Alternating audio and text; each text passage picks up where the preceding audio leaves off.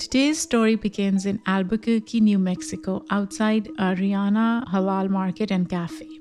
62-year-old Muhammad Zahir Ahmadi runs the market and cafe with his brother, and in the early evening of November 21st, 2021, Muhammad steps outside to smoke a cigarette.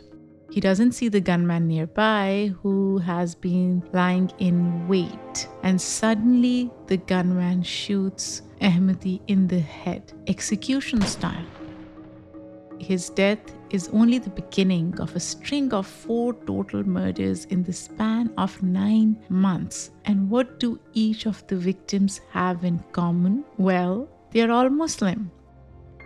The Albuquerque Muslim community fears being targeted, and many fear leaving their homes. But once the perpetrator is caught, the situation only becomes more confusing. Was this a targeted hate crime or a personal attack? If you want to find out, keep listening. This is Invisible Hate.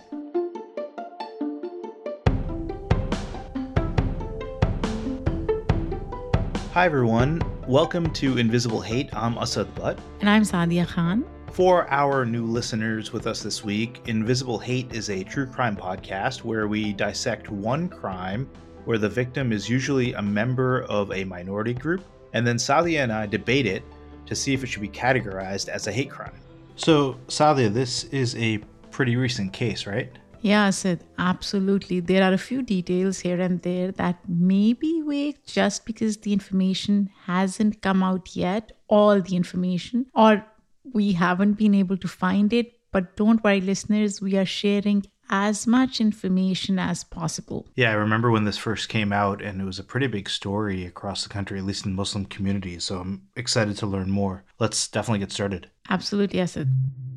Now, because there are multiple victims in today's episode, I will flesh out each crime first. So the man from the introduction is 62-year-old Muhammad Zahir Ahmadi. He's from Afghanistan, and he and his brother immigrated to the US in the 80s. They lived in Philadelphia, Pennsylvania for a while before settling in Albuquerque, where they now own a local market. Ahmadi's brother would later boast about Ahmadi's love for cooking and catering. He enjoys American and Afghani dishes, which probably makes him a great partner at the cafe. Apparently, it's after hours when Ahmadi steps outside to smoke a cigarette in late November of 2021. When police later find his body with a gunshot wound to the head, they initially think it's a suicide, which shows how close range the shot was. Execution style basically means close range, right? But the fact they thought it was a suicide means the gunman was so close to look this man in the eye. And that sends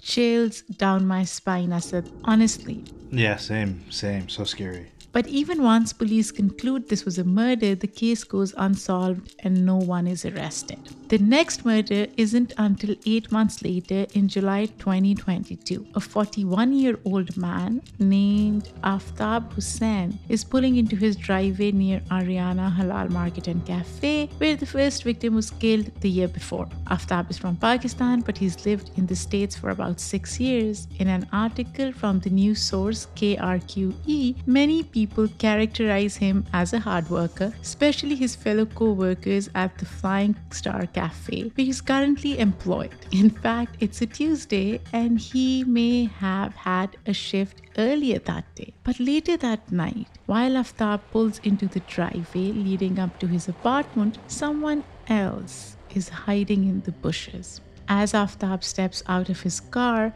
someone aims and shoots. Aftab dies right there on the pavement.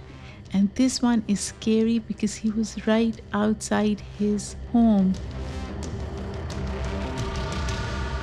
I mean, can you imagine, Asad, being targeted right outside one's home? Just the last 2 weeks. We have members of our Muslim community who are afraid to participate in everyday activities that they should never be afraid to do.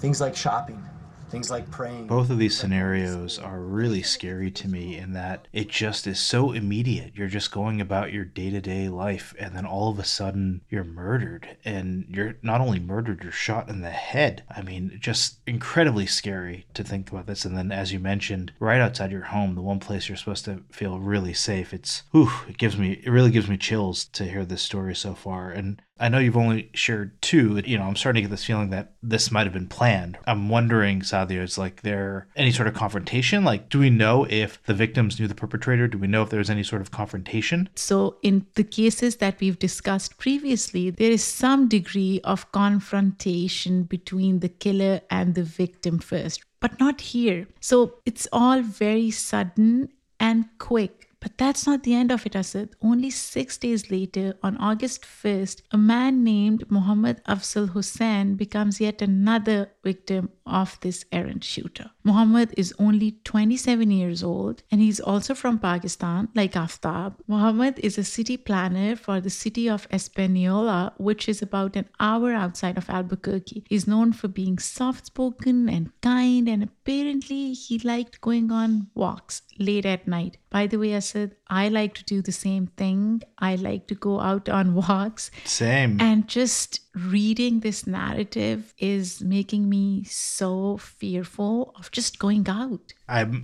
with you 100%. I mean, I have to walk my dog tonight, and I'm definitely going to be looking both ways. So what happened?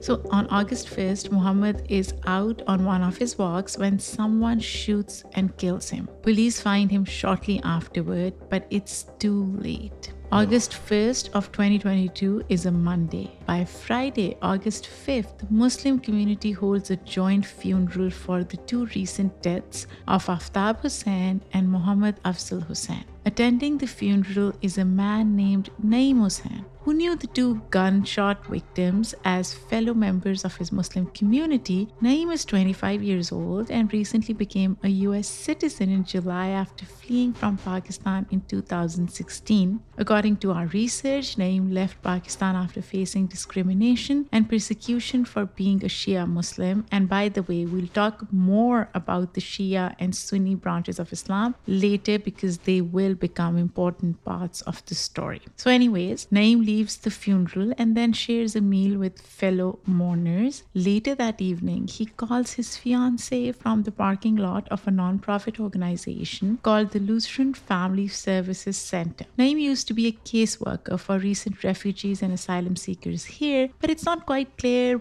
why he is here now. As for his fiancée, there is a bit of conflicting information here. An article we found from the Washington Post says his fiancée is still in Pakistan, but some sources claim that she's in Virginia. Either way, she's not in Albuquerque.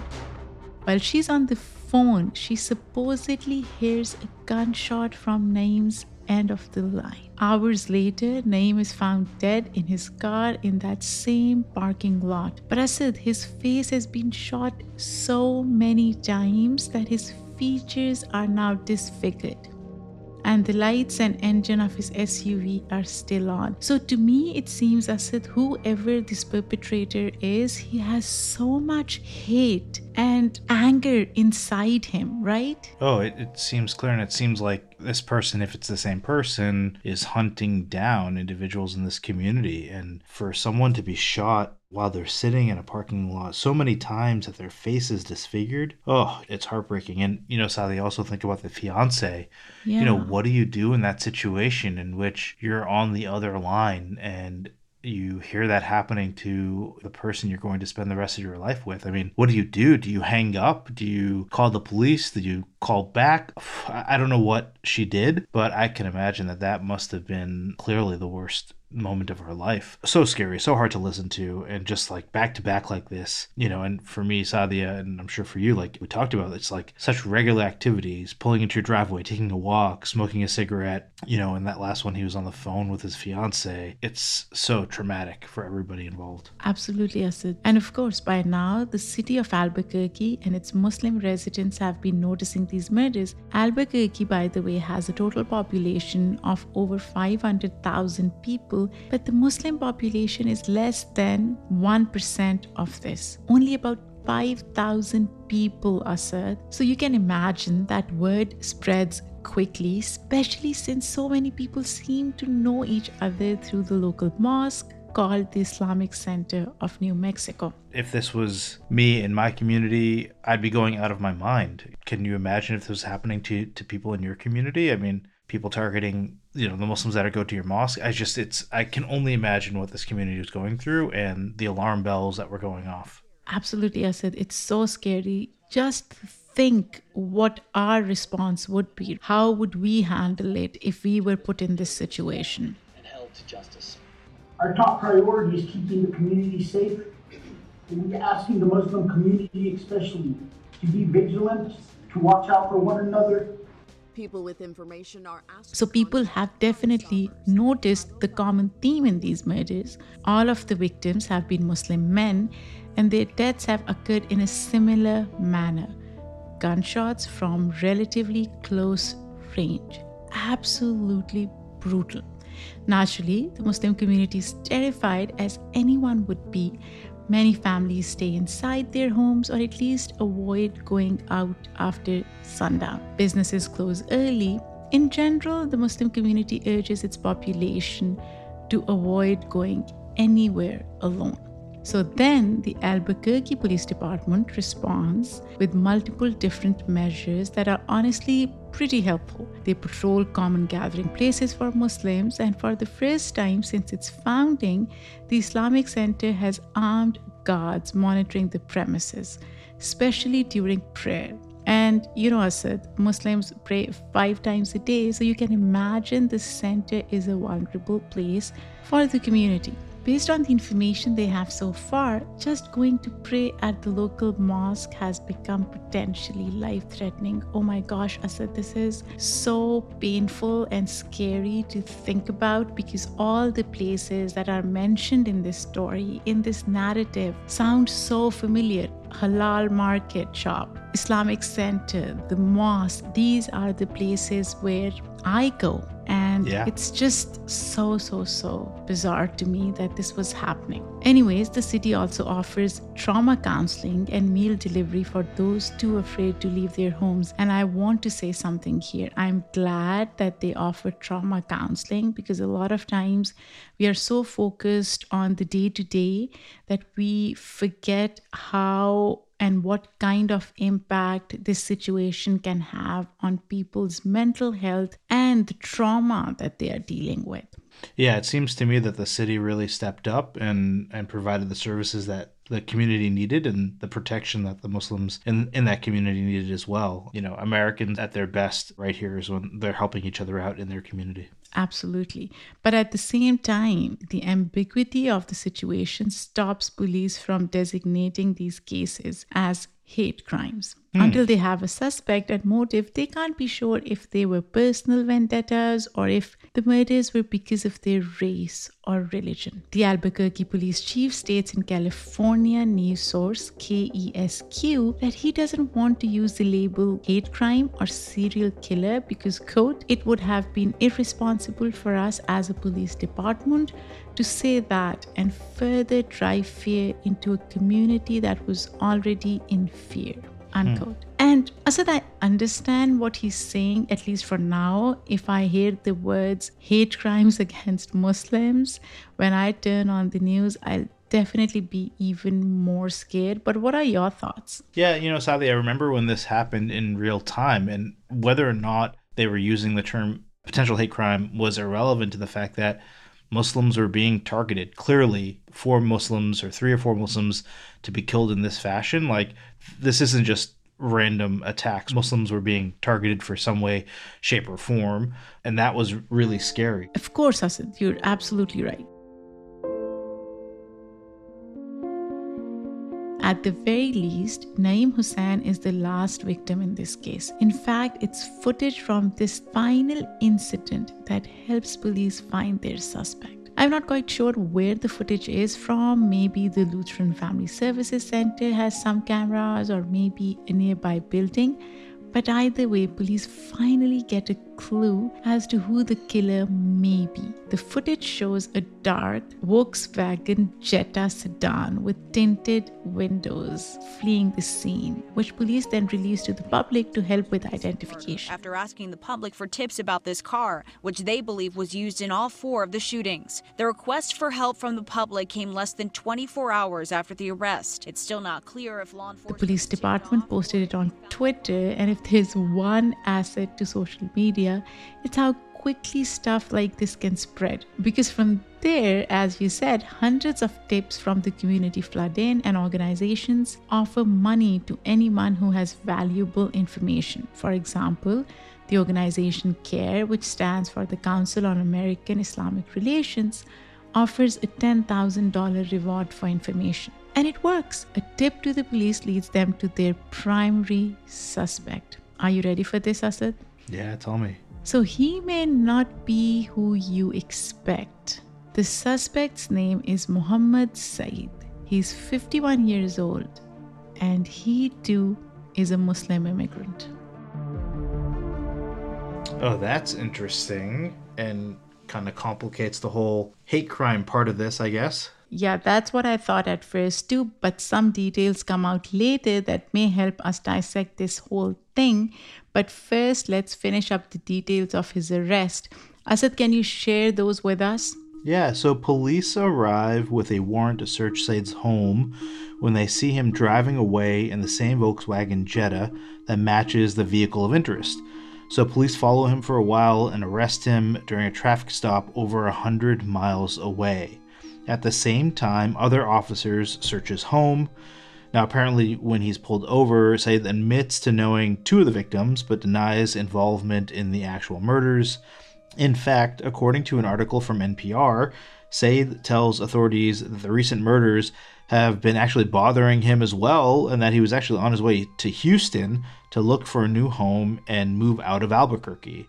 The evidence, though, in his car and in his home tell a completely different story. In his vehicle, police find bullet casings that match the caliber of weapon from at least two of the shootings. Similarly, inside Said's home, police find a gun that they are able to link to bullet casings that they found at two of the crime scenes.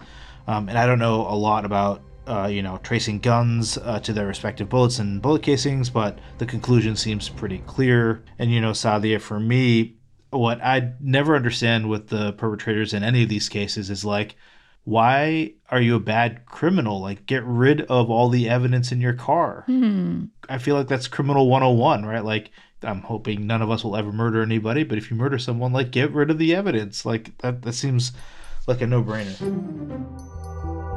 Regardless of Said's denial, he's arrested for murder. And by now, you're probably wondering who Muhammad Sayyid is anyway. There's some conflicting evidence about him, both from Said himself and from various sources about him. But we'll do our best to share what information we could find. So Said is originally from Afghanistan, and supposedly he came to America about 6 years ago to escape violence. But Said himself doesn't seem to be the most peaceful person. Said actually has a wife and 6 children. And apparently he's had several domestic violence charges filed against him since 2017, all coming from his family. Wow. An ABC News article, for example, claims that Said hit one of his sons on the back of the head with a metal spoon, drawing blood. Another one of Said's children is a young woman named Lubna. Lubna is married, and according to our research, Said was not a fan of her husband. While Lubna and her husband were still dating, Said grew violent against him, eventually leading to a charge for battery. So this guy seems pretty crazy. And 2 months after this confrontation, Said allegedly threatened to kill this boyfriend during an argument. So he definitely doesn't like his son-in-law. But you know what's strange, Asad? All of these charges for battery or domestic violence were dropped soon after. As far as I can tell, Said is never actually punished for these earlier crimes. Oh, man. I feel like that always happens. It's always the case where, something like this happens, the charges are dropped or not pursued, and then the person goes on to do something even more violent. And that's crazy. And, you know, my thoughts on this, I feel like similar to hate crimes, domestic violence charges are sometimes not pursued or dropped because it's hard to convict, or people just decide that they don't trust the prosecutors, or for a host of other reasons. And I feel like they're two peas in the same pod, hate crimes and domestic violence charges. Absolutely. Sayyid's anger, by the way, towards Lubna's partner only seems to grow, Asad. When Lubna gets married in 2018, Sayyid is unhappy about their union. So it's like he's just annoyed through and through. And I kept digging and digging to learn why he was so hostile to his son-in-law. Was it just general disapproval, or is there something larger? Well, as it turns out, Muhammad Sayyid and his son-in-law belong to two different sects of Islam. Sayyid is a Sunni Muslim and his son-in-law is a Shia Muslim.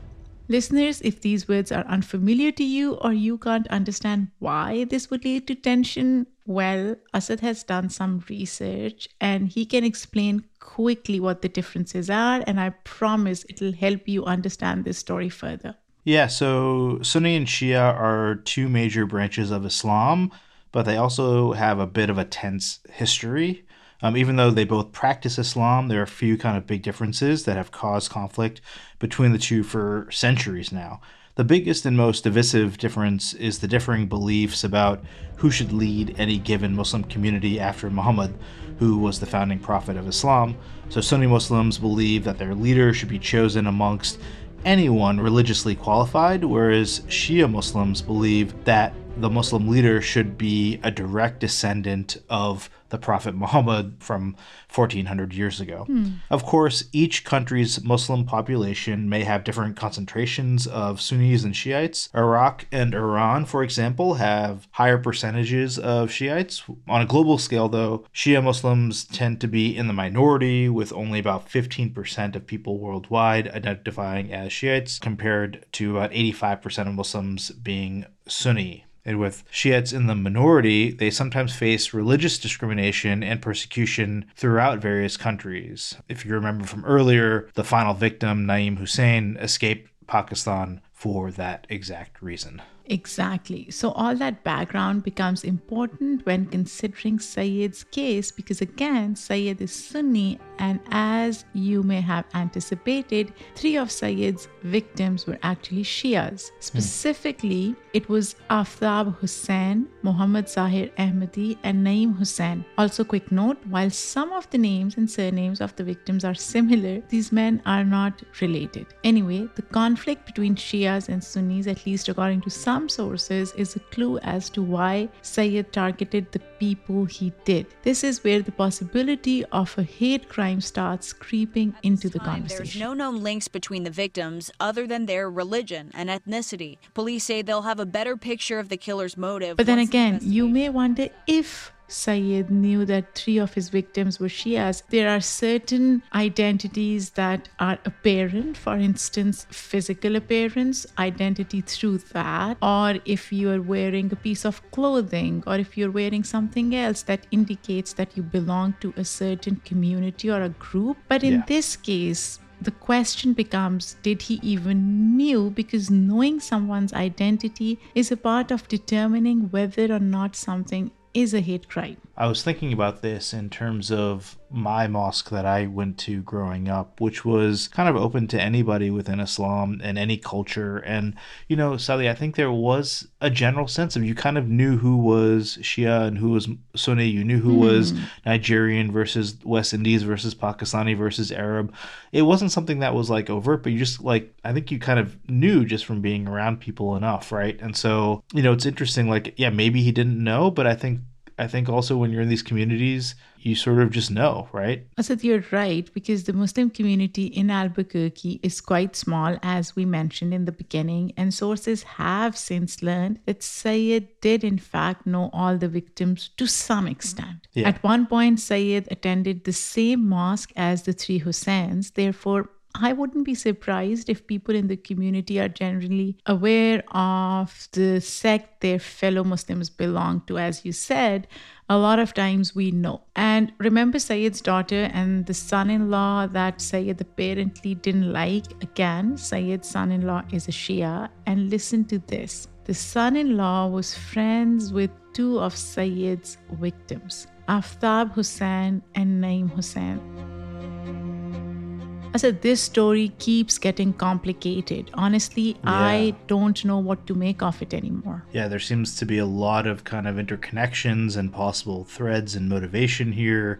You know, the connection with the son-in-law and the difference between the religious beliefs. A lot going on here for sure. Some sources claim that Sayyid was motivated by interpersonal conflict and vendettas. The connection to the son-in-law may explain two of the murders. But what about the other two? Allegedly, the first victim, Muhammad Ahmadi, had experienced quite a few run-ins with Sayyid as well. If you remember, Ahmadi is one who owned the market with his brother. As it turns out, Sayyid was a regular customer at Muhammad Ahmadi's market and apparently caused the owners frequent trouble. So he was a troublemaker, Asad. He was just this crazy dude doing stupid irrational stuff. A fellow Afghan-American business owner claimed in an article from a Wisconsin-based news source that Sayyid treated women like property, worked infrequently, and had illegally attempted to exchange digital food stamps for cash in his store as well as the Ahmadi's store. And these incidents led to some disputes. A couple of years prior to the shooting, Ahmadi's brother and co-owner claimed Sayyid had bought a large quantity of rice from their store and then tried to sell it back for a profit. As a result, Muhammad Ahmadi refused service to Sayyid for a while. And then 2 years before Muhammad Ahmadi was killed, camera footage catches Sayyid slashing the tires of the Ahmadi family's car while parked outside their shared mosque. Yeah, there's surveillance footage from the mosque that shows this. That's crazy. It is crazy, but once again, Sayyid did not face any punishment because the Ahmadi family didn't prosecute. Oh, man. Quite a few people have chosen not to press charges. Any thoughts as to why, Asad? Yeah, nothing other than what I said earlier is that sometimes people, A, don't want to press charges because they don't know how, or it might be too burdensome of a process. You might be worried about retaliation from the person. You might have been convinced by someone not to do that for whatever reason. And maybe it's also just like, keep this within the community. And maybe like, you know, the imam or someone within the community kind of was a mediator between the two here. If someone slashes my tires, you know, I'd definitely go to the police. Yeah, and we don't know if he did it because he was just a bully and he did not like Ahmadis, or he did it because of their identity. So that's the part that is confusing to me, at least. But anyways, Sayyid's actions show that not only did he know the Ahmadis, he also clearly didn't like them. We can establish that at least. As for the third victim, Muhammad Afzal Hussain, he also wasn't connected to Sayyid's son-in-law, at least not based on what we could find, but we also couldn't find evidence of interpersonal conflict between the two men. And to make it even more complicated, Muhammad Afzal Hussain isn't even a Shia, Asad. He's a Sunni Muslim, just like Sayyid. So the theory being that if he was targeting just the Shias in the community, you know, this kind of throws it for a loop because Muhammad Afzal Hussain is Sunni. And so that theory kind of gets a little bit complicated. Exactly. And he doesn't even have an interpersonal conflict with Muhammad Afzal Hussain, right? Right. So there's no conflict and he's not Shia. So why would he kill him then? Right. And according to Imtiaz Hussain, who is Muhammad Hussein's brother, Sayyid knew the Hussain brothers well enough to know that they too were Sunni. So he already knew that they were Sunni. In a 2022 article from the news source Reuters, Imtiaz even disagrees that sectarian motivation played any role in the murders. So Imtiaz completely rebukes this whole theory of sectarian animosity, basically. That's interesting. There's a lot of information here, so keep this big point in mind. Some sources propose that Sayyid was so angry when his daughter married a Shia Muslim that he retaliated against other Shias. However, this doesn't make sense for one of the victims, Sunni, right? Nevertheless, once Sayyid's identity is known, the media latches on to the motive being a Sunni versus Shia conflict. At the end of August in 2022, the National Executive Director of the American Arab Anti-Discrimination Committee felt the murders were blatantly anti-Shia, and the Shia Racial Justice Coalition said that they, and I quote, condemned the heinous targeted killing of Shias, unquote. But of course, not everyone agrees. One Palestinian American human rights activist said, and I quote, "The simplicity of saying this is Sunni Shia hate crime is so reckless," unquote. The same activist also held an interfaith vigil for the victims, so it's not like she was trying to discount the murders altogether. And similarly, the al-Zahra Islamic Center president said that Sayyid's actions were just extremist, not really connected to sectarianism. As always with these cases, the situation is more complicated than it looks. So before we talk about the litigation part of this case, what do you think, Asad? Hate crime or not? Yeah, this is a complicated one, Sadia. Yeah, it's hard to judge it based solely on the fact that three of the victims were Shia, one was Sunni. You can't kind of make that argument that he was just targeting the other Shiites in the community. On the other hand, for me, like, just at a base level, all four of the victims were Muslim. And so the question becomes whether a Muslim can be the perpetrator of a hate crime against other Muslims. And I think for me, the answer to that is yes. It's not like this person was murdering other random people. We have no evidence to that. And so, like, he was specifically targeting Muslims within that community, regardless of whether they were Sunni or Shia. So for me, like, I'm leaning more towards this was or should be considered a hate crime. But I think we're still in the early days of understanding what exactly happened. And so as more comes out, I'd want to understand a little bit more. What do you think, Sadia? Asad, to me, it's confusing, and I'm leaning more towards it not being a hate crime, right? Because tell me why. What you just said, a Muslim hate criming another Muslim, how does that work? Right? Because the definition of hate crime is committing acts of violence or aggression towards someone based on their religious, ethnic, national identity, sexual orientation. Why would somebody hate crime someone else from the same religious affiliation? Are they hate criming themselves? So that's one. And if they are killing somebody because they are just angry and crazy, then it would be a murder, not a hate crime, right? So that's one thing. The other thing is conflicting information. On the one hand, the fourth victim is not Shia, so it couldn't be against Shias. And being from a small community, he probably knew that this victim was not Shia and Sunni. Similarly, he didn't have interpersonal conflicts with one of them either. So I think he's this angry, crazy guy who just went on a killing rampage without thinking through what he was doing, or even doing it because he did not like them or their identities. I think it was just random killing.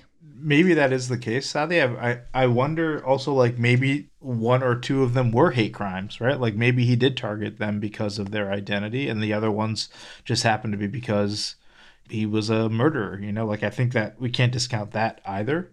Yeah. You know, something that I was thinking about, Sadia, you know, you mentioned that he was from Afghanistan and, you know, came to the States, whatever, 6 years ago. And part of me was thinking, you know, if he's 40 something years old, man, he's lived in essentially a war zone for the majority of his life, right? And like, what kind of trauma do you think that he's witnessed or been a part of? And I'm not trying to discount what he's done. Obviously, he has to be held accountable for his actions for sure, but it just got me thinking about, you know, the trauma that he must have endured living in Afghanistan the majority of his life. That's a great point, Asad, and I didn't even think of it. You're absolutely right. He lived most of his life in a war-stricken place. And I wonder, as you said, if he is unable to see the difference, right? So the kind of impact, the harm that war and conflict can cause. Going back to the case, Sayyid is indicted pretty quickly. By the end of August, he is charged with 3 counts of first-degree murder and 4 counts of tampering with evidence. We could not find exactly what those tampering with evidence charges include, by the way, but also notice that he is only charged with 3 murders. The very first victim still isn't included in his charge. He's a primary suspect, but there hasn't been sufficient evidence to prove his involvement in the murder of Muhammad Ahmadi. And this makes me really sad, Asad, because I'm sure Muhammad Ahmadi's family wants some kind of closure, right? For sure, yeah. And this would not give them closure. Sayyid is now awaiting trial without the opportunity to post bail. It's important to emphasize that this is an ongoing case. Sayyid has not been formally sentenced yet, and we couldn't find any info about his trial date.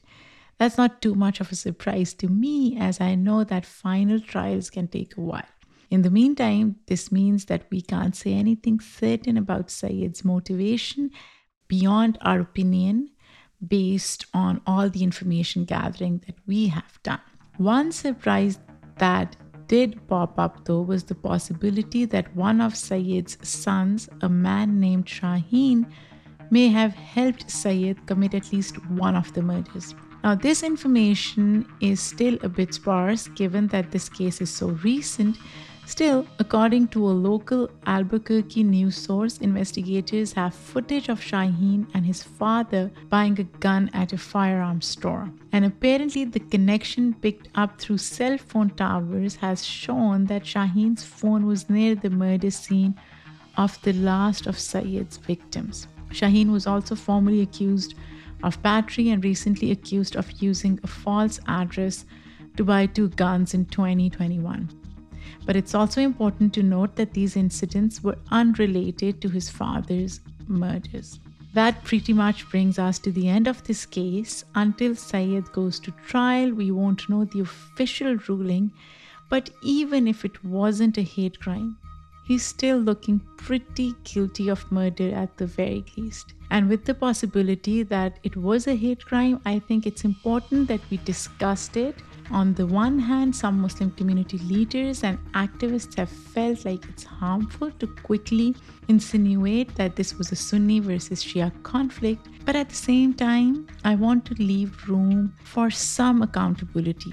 If Sayyid was indeed motivated by sectarianism, even a little bit, then it's important to address. Yeah, Sadia, I completely agree with you. And I think this possibility that maybe, one or two of the murders or 3 of the murders could have been a hate crime is a possibility for sure. Those community leaders from both Shia and Sunni sects had a lot to say at our nation's capital after APD announced this arrest today. They say American Muslims are united and will not be divided by hate. But these religious leaders hope the community can, again, breathe a sigh of relief and assure its safety and security. So, Sadia, this case was really interesting to me, and I'm glad that we discussed it. If this case was particularly interesting to you, our listeners, feel free to do some digging on your own, too, and let us know if you find out when the trial date starts or other information that you found. Right. Also, we found a donation fund for one of the victims, 41-year-old Aftab Hussain. The Flying Star Cafe is collecting money for Aftab Hussain's family because he had worked there. So if you would like to show your support and condolences, I'm sure it would be greatly appreciated. As with every single episode of the show, these were real people with lives and families. They were more than just the victim you're hearing about on a podcast. And my heart goes out to everyone out there who's lost their loved one in this horrible string of events. As always, thank you all for tuning in to Invisible Hate. If you want to learn more, check out links in the show notes about the case.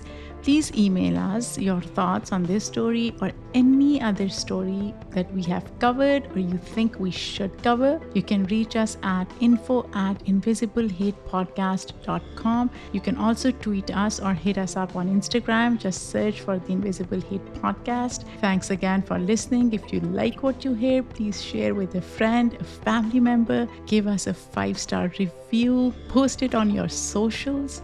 Invisible Hate is a joint production of Rifelion Media and Immigrantly. We want to thank our team, including Michaela Strother, Isabel Havens, Lindsay Kamu, and Paroma Chakravarti. Our music was done by Simon Hutchinson.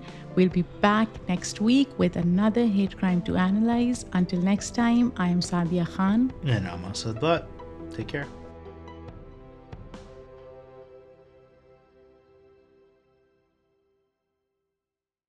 Waiting on a tax return? Hopefully it ends up in your hands. Fraudulent tax returns due to identity theft increased by 30% in 2023. If you're in a bind this tax season, LifeLock can help.